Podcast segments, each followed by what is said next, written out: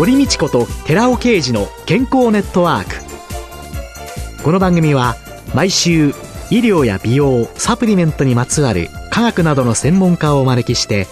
私たちの健康のために役に立つお話を伺う健康生活応援番組です。包摂体サプリメントと MGO マヌカハニーで健康な毎日をお届けするコサナの提供でお送りします。ここでコサナから美容と健康のための無料セミナーのお知らせです来たる5月9日火曜日午後5時より東京日本橋のコサナ東京本社にて美容と健康を科学するコサナのセミナースーパー難消化性デキストリンとマヌカハニーを開催いたします。講師は番組パーソナリティで神戸大学医学部客員教授の寺尾啓治社長。参加費は無料です。参加ご希望の方は東京03-6262-1512までお電話でお申し込みください。コサナから美容と健康のための無料セミナーのお知らせでした。こんにちは、堀道子です。今月は日本体育大学体育学部准教授の岡田隆さんをゲストに迎えて、体のバランスと健康テーマにお送りします。岡田先生は日本体育大学の運動器外傷学研究室。はい、ここではどんなテーマで、はい、どういうことをなさってる運動器というのは皆さん馴染みがないと思うんですけれども、はい、運動器というのは筋肉、関節といった私たちの運動に関わる器官のことを指す内臓のことを言うんですよね。だから、呼吸循環器系、消化器系、そういったものと同じように考えられているカテゴリーのものですよね。最近ね、ロコモティブシンドロームってよく聞きますけど、はい、まあそれらにそうです。その運動器というは筋肉関節に起こる怪我とかですね、そういったものの発生要因を研究したり、そのリハビリ方法だったり、予防方法というものを研究するグループなんですね。はい。先生がですね、ご著書で骨格バランス改善メソッドっていうね、ここに5本があるんですけれども、はい、提唱された骨格バランスというのはどういう、はい、まあいろいろな方々を見てきて、筋肉に問題がある方、関節に問題がある方、まあ様々な症状がありますよね。はい。関節が痛い、筋肉が痛いとか、そういった症状があるんですけども、よくよく見ていくと、骨という体の屋台骨の簡単に言うと歪みですよね。骨の歪み。はい。はい、これが問題になっているケースが多いなというふうに思っていて、もちろん違うケースもあるんですけども、なのでそこを改善するアプローチをすると、まあ、多くの人たちが良くなるんじゃないかというふうに考えていて書きました。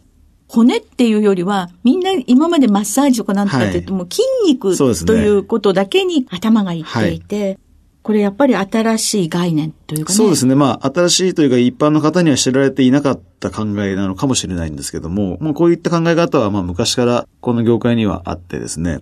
一般の方は治療院に行っても、マッサージの気持ちいい部分だけを覚えていたりするだけで、うん、実は微妙に骨格のバランスを調整してもらって不調が改善していたことっていうのはおそらくたくさんあると思うんですね。で、この骨格バランス、やっぱり新しい概念できちんとこの本を拝見させていただいてね、はい、もう理屈で、はい、あ、こういうことなのねってい。うのが、やっぱりこれ、初版が去年の7月に出されていて、はい。手元にあるのが9月で第3釣りっていうことは、はい、やっぱり皆さんとても興味がおありで。そうですね。今おっしゃっていただいたように、自分の体の不調のメカニズムを理解するということは結構大事なことだと思うんですよね。今まではなんかわからないけど痛いとか、腑に落ちない部分がたくさんあったんですけど、こういう体の使い方をしてるから、骨格のバランスが歪んで、今の症状にたどり着いてしまっているということが理解できれば、じゃあこういう体の使い方を正しましょう。それが結果骨格のバランスを正すことになって症状の緩和につながるというような、まあロジックが成立しているので、皆さんの心に届きやすいのかもしれないですね。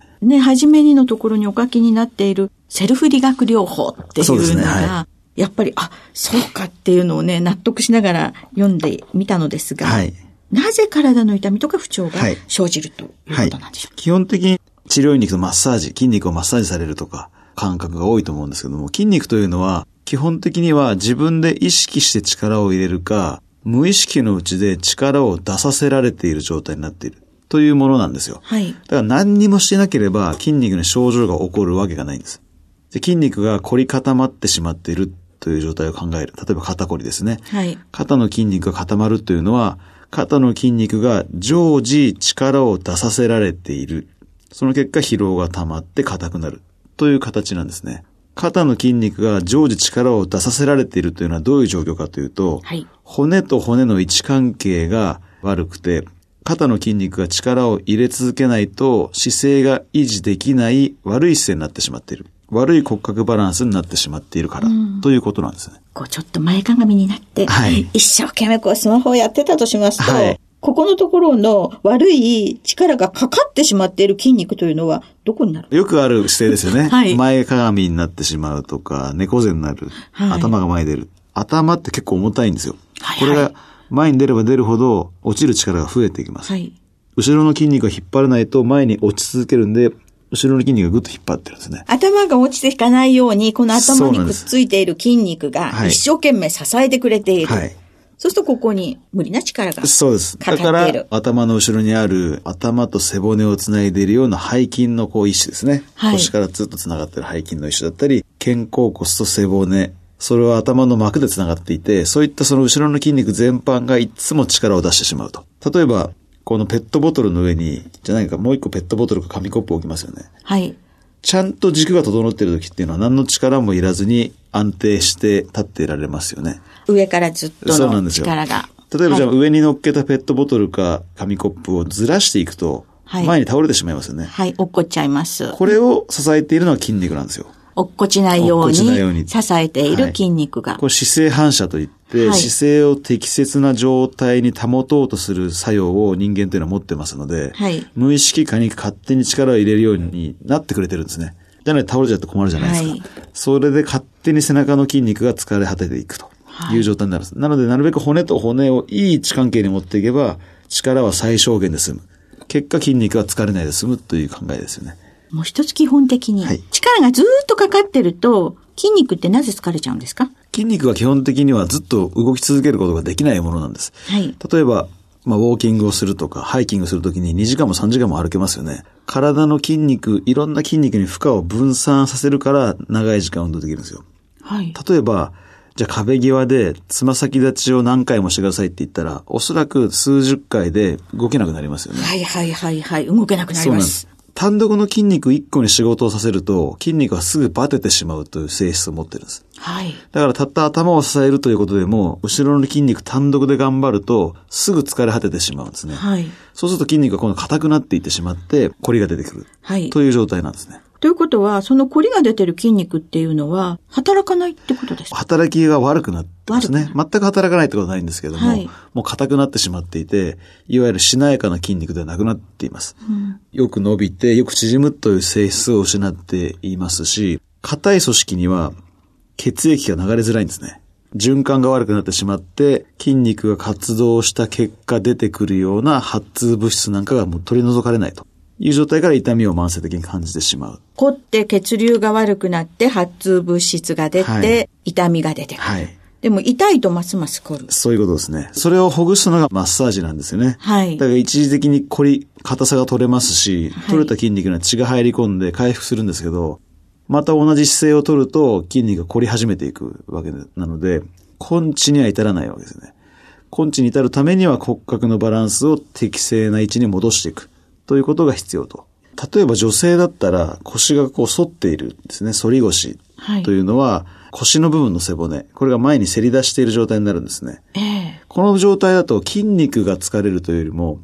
反っている後ろ側の骨と骨がぶつかっていくんですね。後ろ側の組織が衝突して痛いっていうなるので、その位置を直さないといけない。ということで、すべてが筋肉に問題が行き着くわけではないんですね。筋肉の話で言うと、ふくらはぎがすごく張ってしまう人、立ち仕事とか歩く方、これはみんな張るんですけども、より張りやすい方っていうのは、体重がこう前に行きやすい方なんですね。重心が前に行きやすい方。これ皆さん感じてないだけで、一回立った時に自分の足の裏のどこに力がかかってるか感じてみるといいんですよ。かかとなのか、つま先なのか、真ん中なのか。真ん中に来てれば一番ストレスないですから。なので、つま先に力がかかっているなと感じる方は、ふくらはぎの筋肉が働かないと立ってられないんですね。さっきの肩こりと同じ原理で、前に行けば行くほど体は前に倒れていきますから。指の方にガッとかかってると、体重は前の方に行くことになります。そうするとふくらはぎの筋肉でぐっと引っ張んないと、前にこう倒れたままになってしまうんですよ。なので、いつもふくらはぎの筋肉が強い活動を強いられて疲れていく。ああ、そうやって見てくると骨格のバランスっていうのは本当に大切なのですが、改善をするためになかなか癖って治らないし。まあ根本的に癖を全部リセットするっていうのは難しいと思うんですよ。ゼロに戻すっていうのはですね。はい、じゃあいつもいい姿勢をしてなさいと言って、頭をこう前に垂らさないで胸張ってなさいって。こんなこと私でも難しくて。そうですか？いや、厳しいですね。やっぱりこの方が楽ですもんね。少し力を抜いて、肩を前にした方が楽ですよね。そう、もう絶対楽です。楽ですよね。はい。なので、この姿勢を取るしか多分ないと思うんですよ。じゃあ、背中をまっすぐにしなさいって言って、今度はやっぱ腰の下の方が疲れてくるんですね。この姿勢を保つためには腰の下の筋肉が疲れてくるんですよ。なので、人間が何か姿勢を取るときには、どっかの筋肉が必ず頑張ってるんです。それをなるべく一つの筋肉に頑張らせないことが大事なんですけど、今言ったように座ってる時に背筋伸ばしたら腰が頑張りすぎますよね。はい。とてもきつく耐えられないです。人間が全く筋肉を使わないで過ごすんであれば寝てるしかないってなってしまいますから、はいはい、社会生活が難しいですよね。なので、私が提唱しているのは、悪い姿勢になってもいいですけど、必ず一日の中でリセットをかけていくという発想が大事で、悪い姿勢が定着して、次の日はもっと悪い姿勢、来年はもっともっと悪い姿勢というふうに進行していかないように、必ず一日の中でリセットをして、いい状態でまた明日に臨むというような循環を作ってあげることがおそらく大事だと思ってます。基本的には胸の部分の背骨、胸椎というんですけども、はい溝落ちの裏側にあると思ってください。はい。ここの部分を中心に、縦に反る、横に反る、ドーム状に胸をこう張っていくんですね。鳩胸みたいな感じそうそうそう。この姿勢を出せるようなストレッチをするとよくて、ストレッチポールなんかあったり、あとバスタオルをこう丸めたものをですね、はいその溝落ちの裏側に敷いて寝るんですよ。背中の方に敷いて丸めたのを、はいそして寝る。寝る。はいそうすると縦にまず胸がこう反っていくんですね。寝るだけではい胸がこうギュッと反らす感じになる。で、それでしばらく放置するんです。悪い姿勢を解除していくわけですね、この状態で。最低でも15秒。15秒。これあんまりきつくないんで、1分ぐらいやっても構わないです。最低15秒で。はい。で最低15秒はいで、で、今度はそれで万歳をするんですね。万歳をして、寝たまま目、玉万歳するだけでもっと胸が細っていきますから、こういう形でですね。これでまたキープする。ただ本当に肩が痛い方がいれば、そんな長くキープしなくてもいいです。15秒。最低15秒キープしてください。で、手を下に下ろしていくと、横のアーチもできていきますから、縦と横のアーチを作るということで言えば、今のように背中にバスタオルを敷いて、で、背中にこう丸めた丸めバスタオルをどういう位置に？高さがまず必要なんですね。なので、薄いタオルだと高さが稼げないんで、あんまり反りが出ないんですよ。ただ、結構もう猫背がきつくて反れないという方の場合は、むしろ高さが稼ぎすぎるときついので、これはご自身で合わせてほしいんですね。はい。なので、高さを合わせた上で、丸めたらですね、こう筒状のものを体に対してクロスするように置く。はい胸に対して横に、はいえー置くようにしてあげてて、反ってあげればね大、丈夫。高さは10センチとか、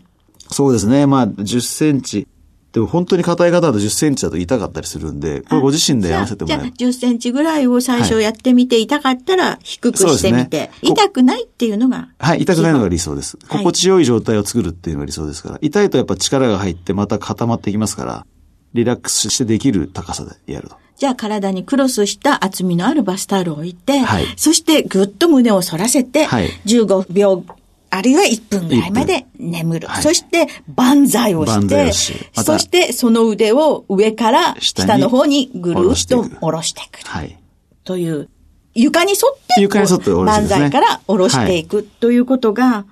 そうか、そうすると昼間、前向きの、あれがちょっとだけリセットそうです、そうです。はい。なので、まあ仕事が終わった時にやるか、あるいはもう一個やるんだったら朝。はい。この二つですね。はい、はいありがとうございました。はい今週のゲストは日本体育大学体育学部准教授の岡田隆さんでした。来週もよろしくお願いしますあ。りがとうございました。続いて、寺尾啓二の研究者コラムのコーナーです。お話は、小佐奈社長で神戸大学医学部客員教授の寺尾啓二さんです。こんにちは、寺尾啓二です。今週は先週に引き続き、ヒトケミカルで健康的なエイジング、ケイジング、その後、ヒトケミカルと酵素入り果物、野菜でスーパー健康ダイエットのお話をさせていただきます。二つ目の酵素の働きを考慮した効率的なダイエット法とは、代謝酵素の働きを助ける栄養素は、三大ヒトケミカルの補酵素、コエンザイム9点、Rα リポ酸、L カルニチン、ビタミン B 群、そしてミネラルのマグネシウム、亜鉛です。この中でビタミン B 群やミネラルは食事で摂取できるのですが、もともと体内で作られていて20歳を境に減少していくヒトケミカルについては食事だけでは十分な量を摂取できませんので、サプリメントで補う必要があります。特に食事で補うことのできない体内に存在する代謝酵素を働きやすい環境にするためには三大ヒトケミカルの摂取は大変有効です。当然、代謝酵素が元気よく働けば体内の脂肪は燃焼し効率的で健康的なダイエットとなるわけです。三つ目の酵素の働きを考慮したダイエット法とは、消化酵素は体内で作られていますが、働く場所は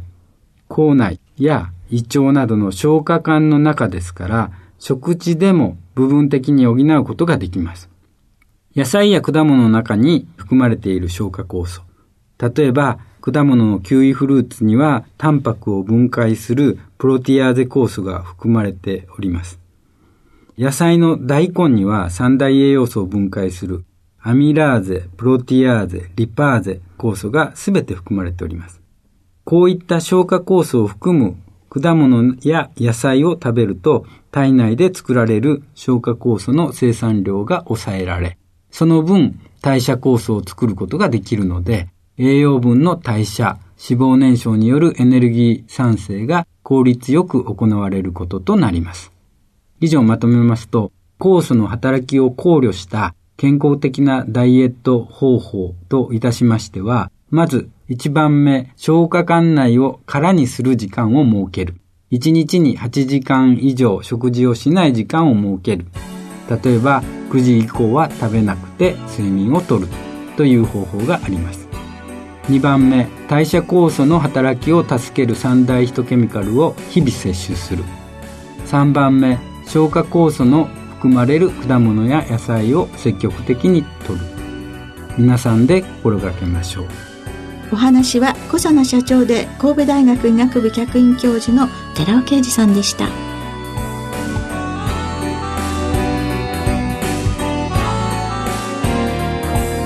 ここで小佐奈から番組お聞きの皆様へプレゼントのお知らせです。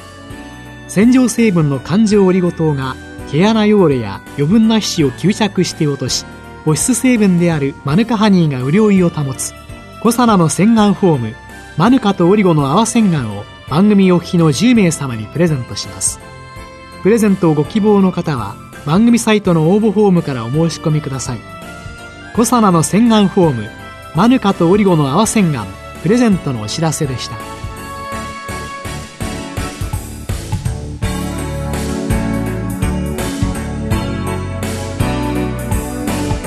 堀道子と寺尾啓二の健康ネットワーク。